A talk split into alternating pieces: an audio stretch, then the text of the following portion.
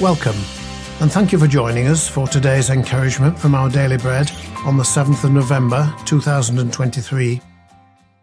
The Bible reading today is Genesis chapter 3, verses 1 to 10. Now the snake was more crafty than any of the wild animals the Lord God had made.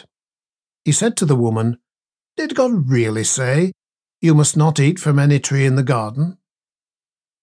The woman said to the snake, We may eat fruit from the trees in the garden, but God did say, You must not eat fruit from the tree that is in the middle of the garden, and you mustn't touch it, or you will die. You will not certainly die, the snake said to the woman, for God knows that when you eat from it, your eyes will be opened, and you'll be like God, knowing good and evil.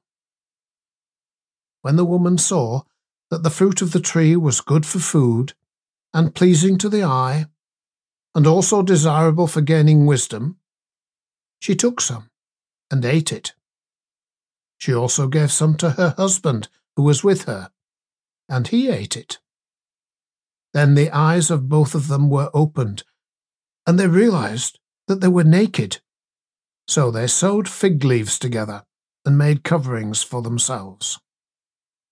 Then the man and his wife heard the sound of the Lord God as he was walking in the garden in the cool of the day. And they hid from the Lord God among the trees of the garden.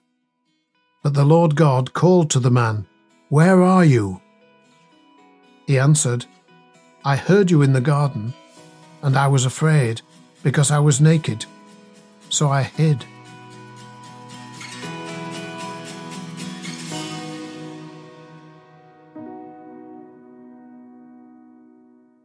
Today's article, titled Destruction Destroyed, was written by James Banks.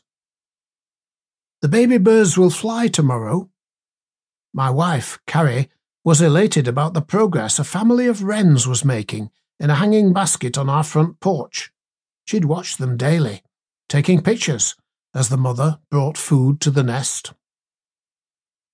Carrie got up early the next morning to look in on them.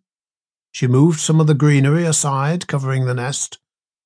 But instead of seeing baby birds, the narrow eyes of a serpent met hers. The snake had scaled a vertical wall, slithered into the nest, and devoured them all. Carrie was heartbroken and angry.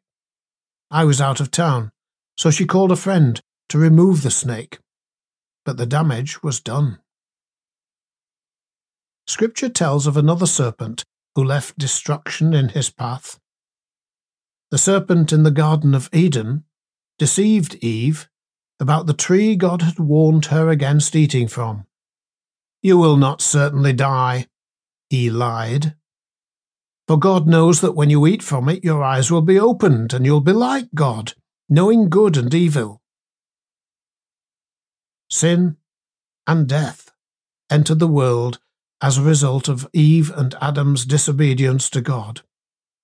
As Revelation 20, verse 2, tells us, the deception wrought by that ancient serpent who is the devil continues today.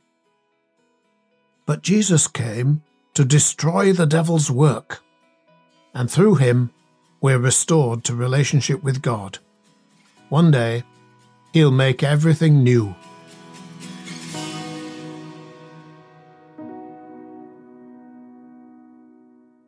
Let's pray. Please deliver me, Jesus, from the devil's deception. Saving God, give me grace to live for you. Amen. Thanks for listening today. My name's Mike, and today's encouragement was provided by Our Daily Bread Ministries.